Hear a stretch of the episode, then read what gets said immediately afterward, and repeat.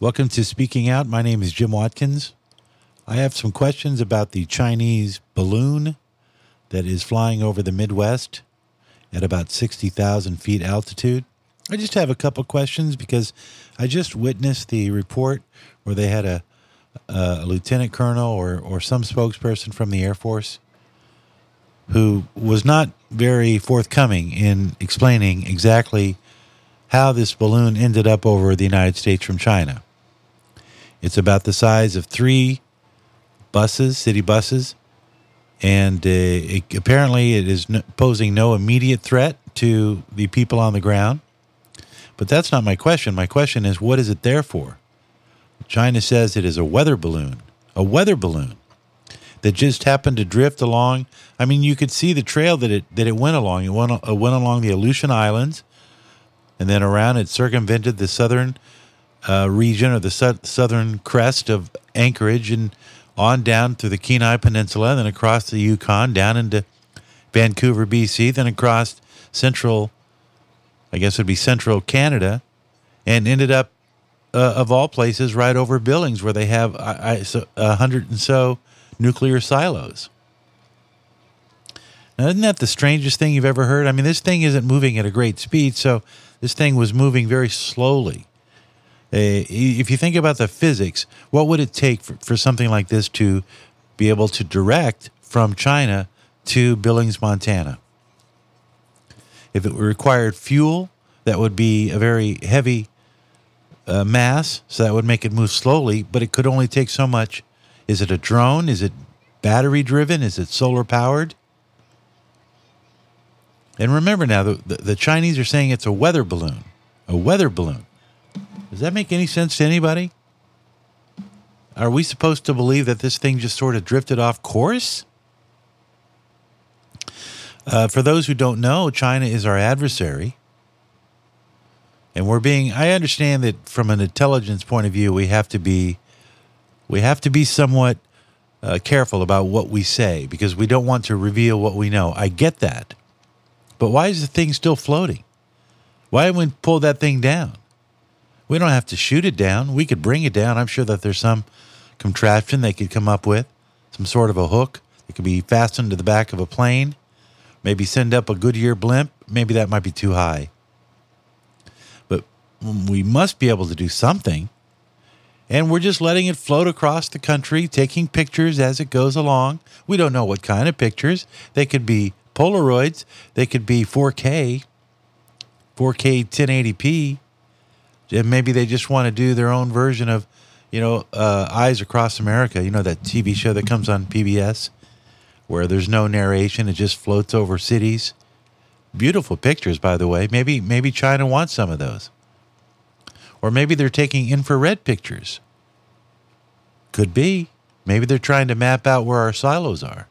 We don't know. And I don't think that the American intelligence knows either all the more reason to bring these things down. There's no reason logically that I could think of for us not to bring those things down right where they are. Don't let them go any farther, and we should inspect exactly what's what kind of surveillance.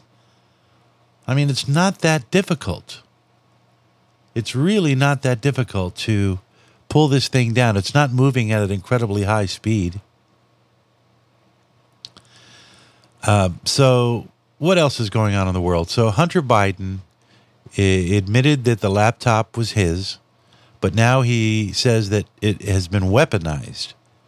It has been weaponized, and I think he's targeting the the shop owner where he took the laptop. The man that's blind. I think he's legally blind. And uh, so now I guess that's that's the position you take when someone calls you out for doing illegal behavior uh, if they do that, they're weaponizing their knowledge of you. So now everything is weaponized. Hey, how about this? You were doing a lot of nefarious things, Hunter. Snorting cocaine on the back of a crack of a, of a hooker, or maybe a girlfriend, we don't know. Selling secrets, perhaps, we don't know. Uh, you're the one that left the laptop there, my friend. And it's such a non issue, too, really. I mean, I've never been except for the fact that it was, he was exposed and that the media covered it up. There's really nothing there for me. I mean, I'm not going to sit in judgment of this guy and say, "Oh, you know, Hunter Biden, what a bad guy." I mean, consider consider the you know the old adage, the apple doesn't far fall far from the tree. So his behavior doesn't surprise me. What surprises me is that the media was so intent on covering it up so that it wouldn't adversely affect Joe Biden's election chances. That's what bothered me about it, because you know damn well that if there was any kind of scandal of this magnitude regarding the Trump kids, Ivanka, I mean, come on, or, or, or the two sons, they would have been all over it, like jelly on peanut butter. You know, they would have they would have brought the whole dynasty down, but they did the exact opposite. And that just shows the news media today in America has been completely compromised. It's not even it's not even a question anymore. I keep writing these blogs on my website, jimwatkins1.com, where I say, oh, you know, the, there it is, the media's at it again. I, I shouldn't be surprised by it anymore. I, I really shouldn't be surprised. I watch it every night. I must be a sadoma- I must be a masochist. I must like pain. Because every time I see David Muir spew another spin, I, I, I get angry and I get frustrated because I know that he's doing it deliberately. Uh, and it's also obfuscation because it's it's what they don't report. As case in point, Hunter Biden, they didn't want to report it. There's a new article out today. So you don't know this because it hasn't been reported, but apparently we went to Russia sometime in January, and we said, look, we'll give you 20% of Ukraine if you just stop the fighting. That's the story. Not a well known story, but that is the story. According to Erdogan, our tanks that are being sent over there, all it's going to do is prolong the war. It's not going to make any difference. It could lead to a NATO war. We don't know. But so far, no one seems to be talking about peace except for Donald Trump. Although I did find that if that's true, that the United States did offer Russia a way out. But Zelensky of Ukraine said no.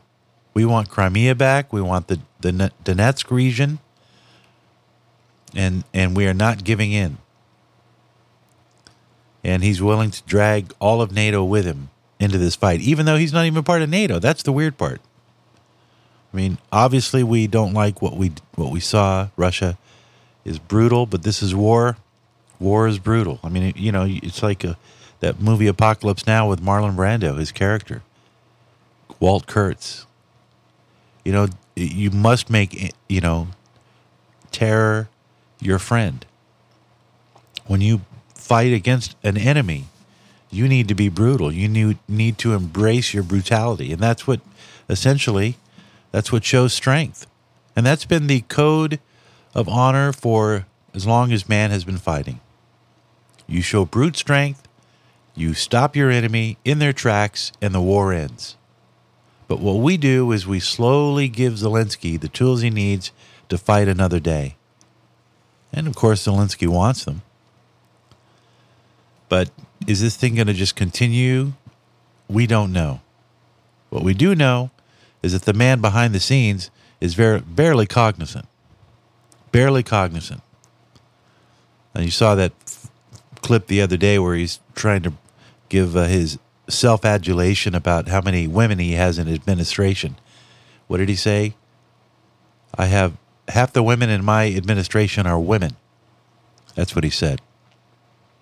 Website is jimwatkins1.com. The name of the program is Speaking Out. And we will continue. If you want to email me, realjimwatkins1 at gmail.com, realjimwatkins1 at gmail.com. And when we come back, a little bit of good news about America's pursuit of globalism and how maybe Biden is making some some good decisions about globalism. And there's an interesting perspective on it too and we'll continue to share that. You're listening to Speaking Out. I'm your host, Jim Watkins, and we will continue. Welcome back to Speaking Out. I'm your host, Jim Watkins. My website, uh, jimwatkins1.com. That's just the number one. Scandal would be enormous. Pfizer director worried about vax induced menstrual irregularities. Did you hear about this? So, Project Veritas on Thursday released a new segment of undercover, uh, undercover footage of Pfizer's director, Jordan Walker. He is the director of research and development at Pfizer within the company's mRNA operation, and he was caught on tape expressing concerns over how the COVID 19 vaccine may be affecting women's reproductive health. Quote, there is something irregular about the menstrual cycles, so people will have to investigate that down the line. That's what Walker told an undercover journalist he thought was he was on a date with.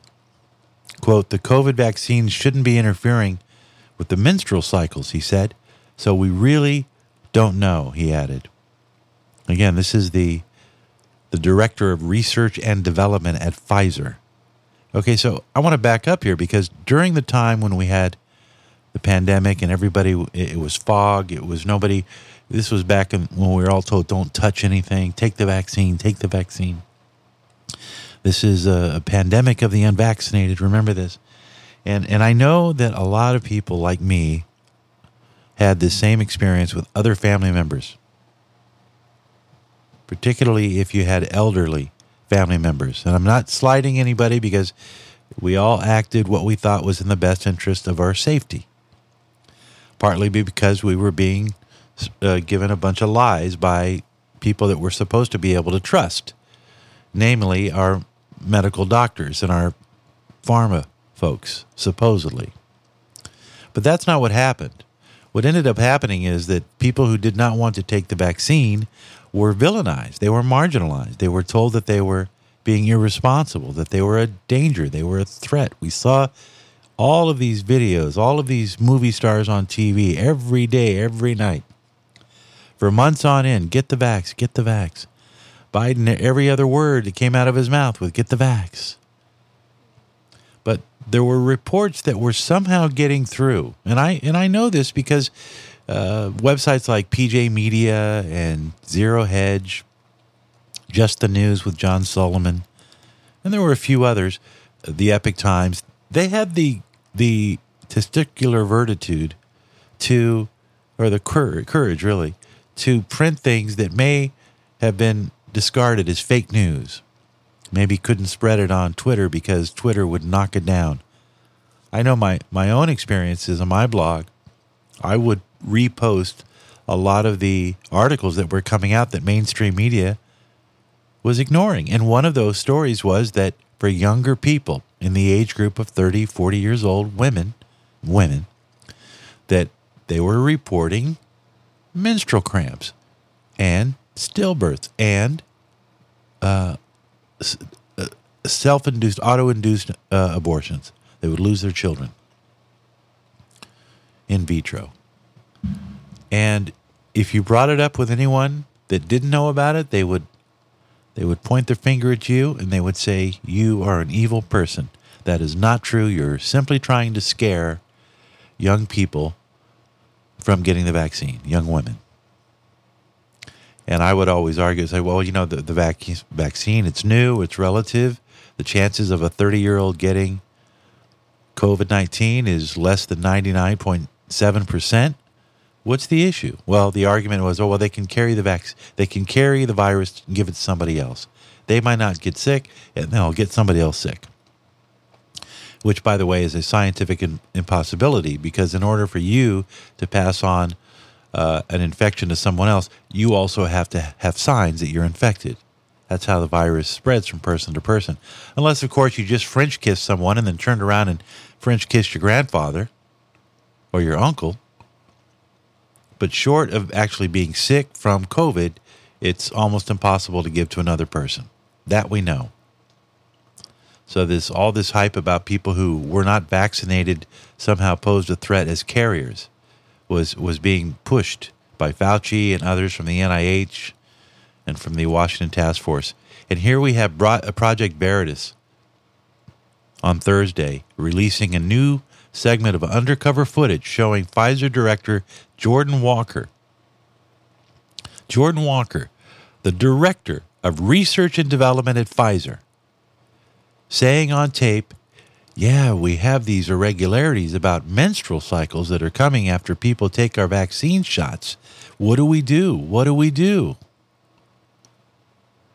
This is this is what I'm talking about.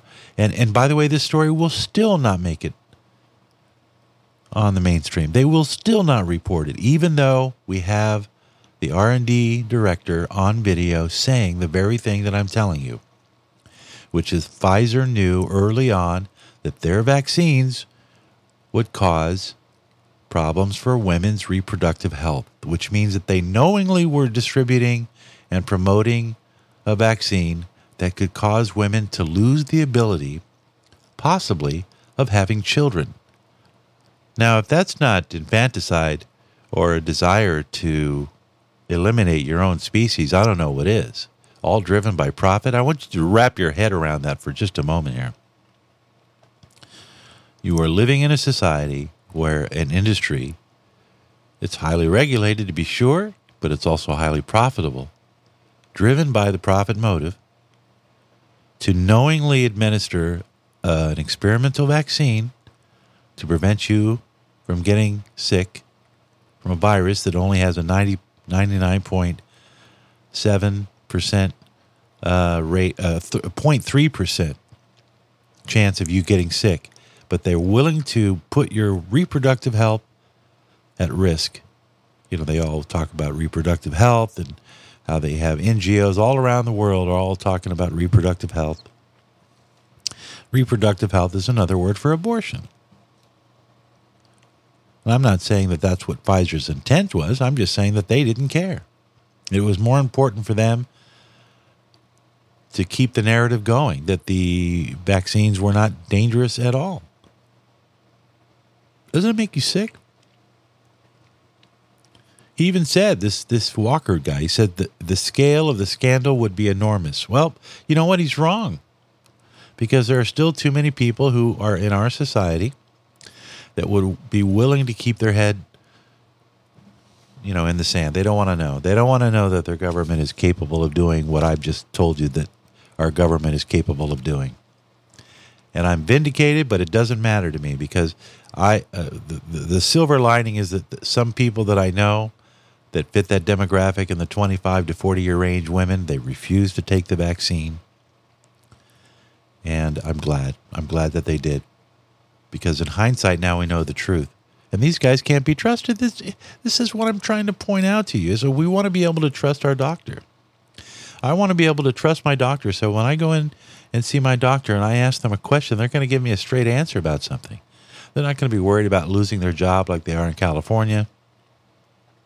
They're not going to be worried about losing their license or getting penalized because they gave me information that was in the best interest of my health. That's what I expect from my doctor. But I can't expect that now because that doctor has been compromised by the healthcare industry, which has been compromised by profit. And it's not a surprise. I mean, everybody's got to make a buck. We know they make a lot of money. We know the pharmaceutical companies make billions and billions of dollars. But if that's what's driving the healthcare industry, then it's bad news for the rest of us. Indeed, it's almost suicidal. I'm Jim Watkins. You're listening to Speaking Out. We'll continue. If you've got a comment, email me, realjimwatkins1 at gmail.com, realjimwatkins1 at email at gmail.com.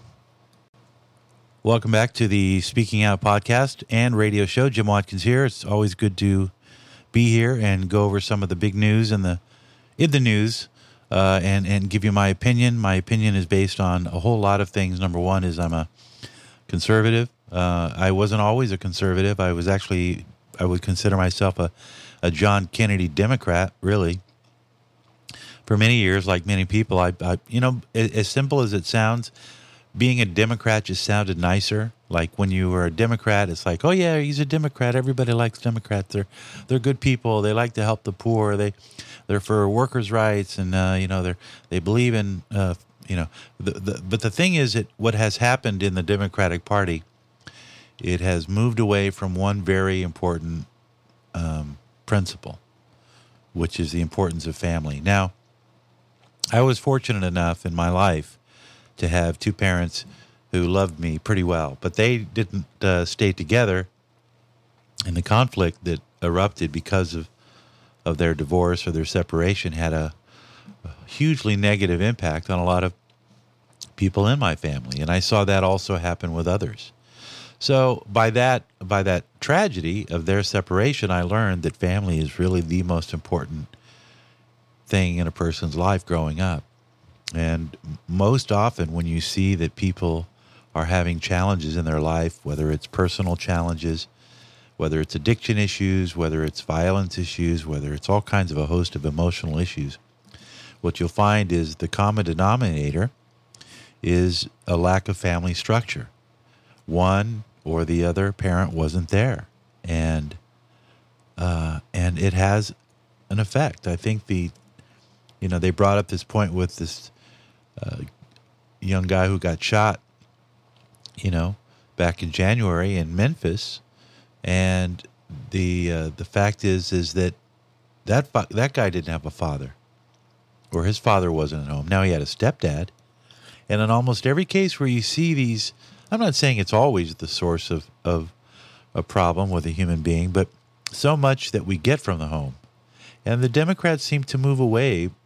Uh, you know, when they stopped having like you couldn't have father and daughter night.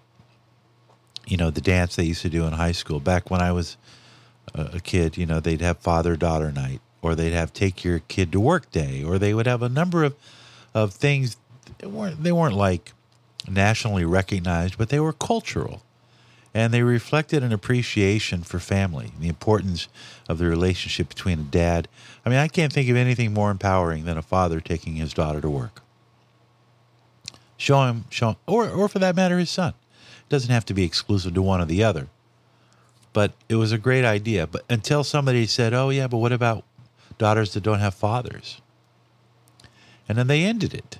And then they started ending all these things. Oh, you know, you can't have Christmas parties because not everybody believes in Jesus, or you know, you can't have Halloween because it might offend someone who doesn't want to have Halloween. Or, or they, they, it, just seemed like the Democrats became more and more advocates uh, for non-family proto families, uh, and then worried too much about how other people would react. Like people would just break down in tears if they didn't have the right, you know, perfect nuclear family. And so they just eliminated the importance of the nuclear family. And they uh, diminished the importance of it. And they said that the uh, nuclear family was was some sort of white supremacist no- notion that is being pushed upon people of color and that they don't fit in and that that should not be the standard by which we uphold in, in our society. I mean, isn't that ridiculous? I mean, can't you see how ridiculous that notion is? Oh, not everybody has a family, so not everybody can celebrate family. Um, you know, it was the same philosophy, really, if you think about it. It was the same philosophy they had, and I grew up in the LA Unified School District, so I know this to be true where they insisted on busing people from poor neighborhoods into wealthy, affluent neighborhoods to give those people a taste of what life looks like on the other side of the fence. And then they would take the children from affluent neighborhoods and bus them to poor neighborhoods where they would be exposed to criminality and all the things that are inherent in a an impoverished neighborhood. And what did that do for anybody? it created a little bit of a conflict, didn't it? Now, did it inspire some kids who may be from poor neighborhoods? Oh, wow, you know, maybe I can be rich. Maybe I can grow up someday and be like that. Uh, probably. Let's hope so. Let's hope so. But uh, it kind of didn't. It really kind of didn't. What it did, what it did was it took people from two different cultures and said, "Here, we're going to put you together unnaturally and you work it out. And then that's where you have the conflicts, the race struggles. Now, me personally, I didn't have that problem. I was in a poor neighborhood. I didn't get bust at that at that period during the mid '70s. I guess it wasn't a high priority yet. Uh, but for me, it was a challenge going to school because I knew I was going to face some sort of discrimination as a white kid going to uh, primarily in my younger years, African American schools, Mexican, Filipino, Latino. We didn't call them Latinos back then, we called them Mexicans. Spanish. And they didn't call him Hispanic either. I had a his Latin friend of mine tell me, I don't want to be associated with a race whose name contains the word panic. You know. So there's all these social experiments that we that the Democratic Party became a part of, and um, and it just got too far for me. They started representing things that that I didn't represent. Um, and now everything's crazy with this wokeism. I mean, they have they have gone completely off the scale. The frequency, uh, it, it, what used to be left now, I don't even know if there's what's beyond left. I mean, left used to be just political. Now it's sociological. Everything is about justice. I read a report the other day that journalism schools in Harvard and elsewhere are now dissuading people to dis, dis, not use objective journalism. The journalism serves one purpose, one purpose alone, which is to advocate for social justice. That is the purpose of journalism. It's not unlike Xi thought, really, Xi Jinping. His he has said that in China the sole purpose of news media and the internet is to reinforce the party's positive contributions to society. That anything that gets between that is anti China, anti people, and should be elim- eliminated. And that's exactly what we're seeing going on here that anything that is contrary to the idea that the government is there to help you and to provide for you and to keep you safe, anything that, that conflicts with that narrative is considered hate speech. So if the government takes sides on a particular social issue, let's say, for example, transgender bathrooms in North Carolina, if the government adopts a position that there should be transgender bathrooms, despite what the community might say about it, then if you're against it, you are a bigot. You are a transphobe. You are against the system. And the Democrats have adopted this policy now because they have control the advocacy groups LGBTQ, BLT, CRT, they control now the Democratic Party. The Democratic Party placates to these fringe advocacy groups because their voices are very unified and they're very potent. The advocacy structure of the LGBTQ organization, the national members, are so powerful now that they're actually threatening. It's almost like when Jesse Jackson back in the, the 80s and he would he would go to a Toyota dealership and he would say, "Hey, you know, we noticed that uh, you're not selling very many cars to black folk. Why is that? And they would say, well, you know, because uh, we have to qualify people based on on their their income level or their debt to, you know, what's that uh, income to debt ratio, which is a, a smart way of doing business because you don't want to give a thirty thousand dollar car to somebody who is going to default on a loan within six months.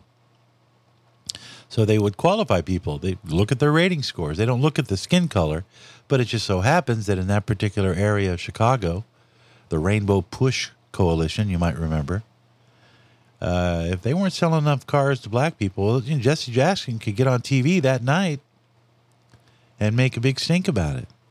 And that's what he would do. And he would extort these companies into being lenient. And he would do it under the guise of helping black people. Well, you know, there's still defaults and everything else, and the company would lose a little bit of money, but at least they weren't racist. And that's exactly what the LGBTQ community is doing now. That's exactly what ESG is about. All of these fringe groups that are out there pushing climate activism, vegan activism, and they're extorting companies into bowing and our Democratic Party. And this is what we see happening in the United States. And whether it's big tech or people who work for big tech that are woke, they're going to use every tool they have in the toolbox to push their agenda. And they do it now through extortion. And they do it by silencing the opposition. And I think Dennis Prager brought up a good point yesterday on his talk show about this little boy that was forced to be in a an LGBTQ pride march. And he didn't want to do it, but they forced him. And this is where we're headed now, where you not only have to agree with the policies of advocacy, but you have to support them openly. And if you don't support them openly, then you must be an extremist. Isn't that interesting how that works? And that's the world we live in today, folks, and I don't like it. So my goal is to try to wake you up. Speak out. Speak out against the establishment to protect our, our freedoms and our liberties. And that's what this program is all about liberty, freedom, the right to be left alone. I'm Jim Watkins, and you're listening to Speaking Out.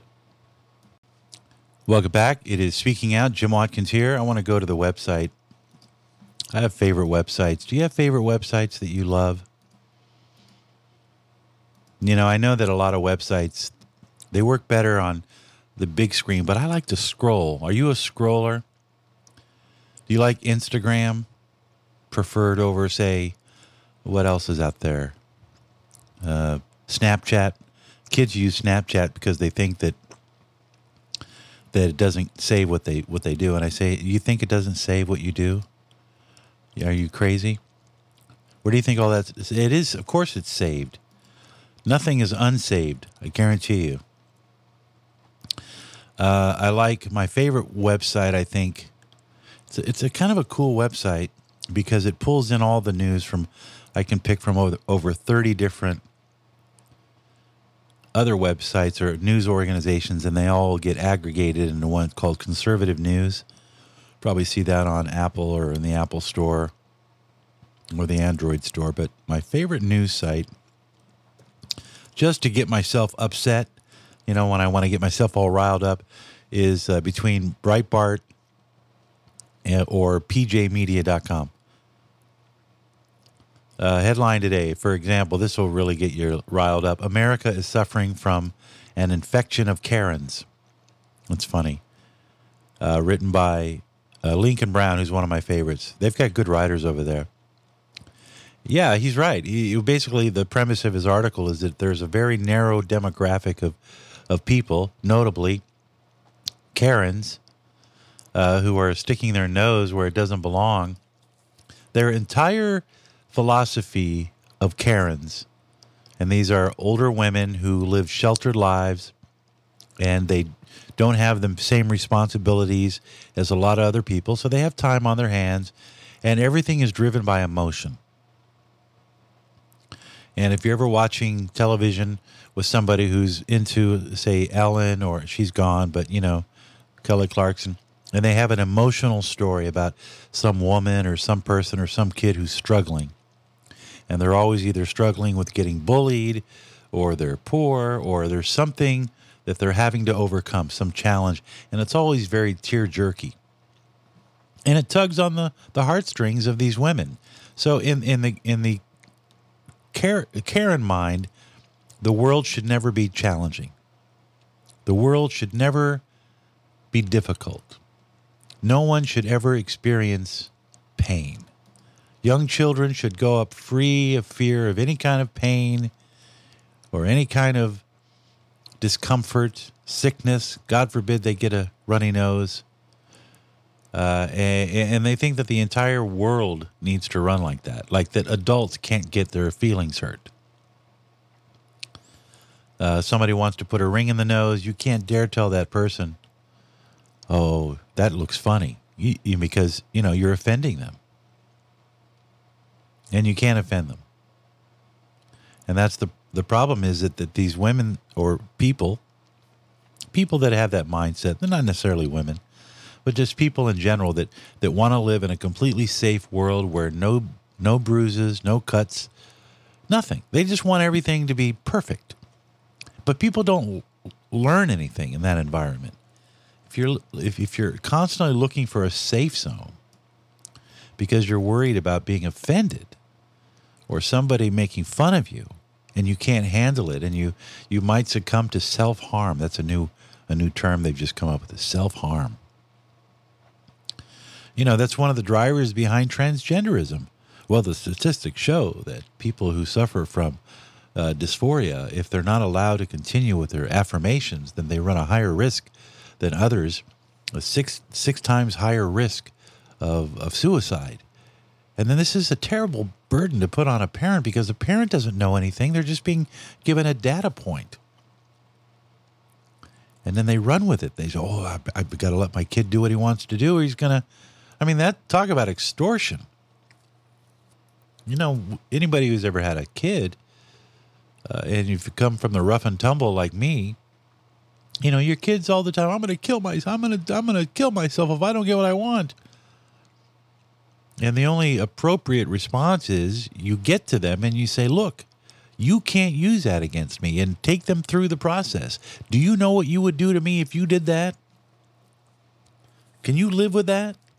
Is that how much you love me that you would be willing to put me through that kind of pain? But that's not what people do. Today's world, younger people who have children or older people who think they can still be parents, oh, we can't let people suffer kind of what I was alluding to before. You know, they they replaced merit with special achievement awards. That's all.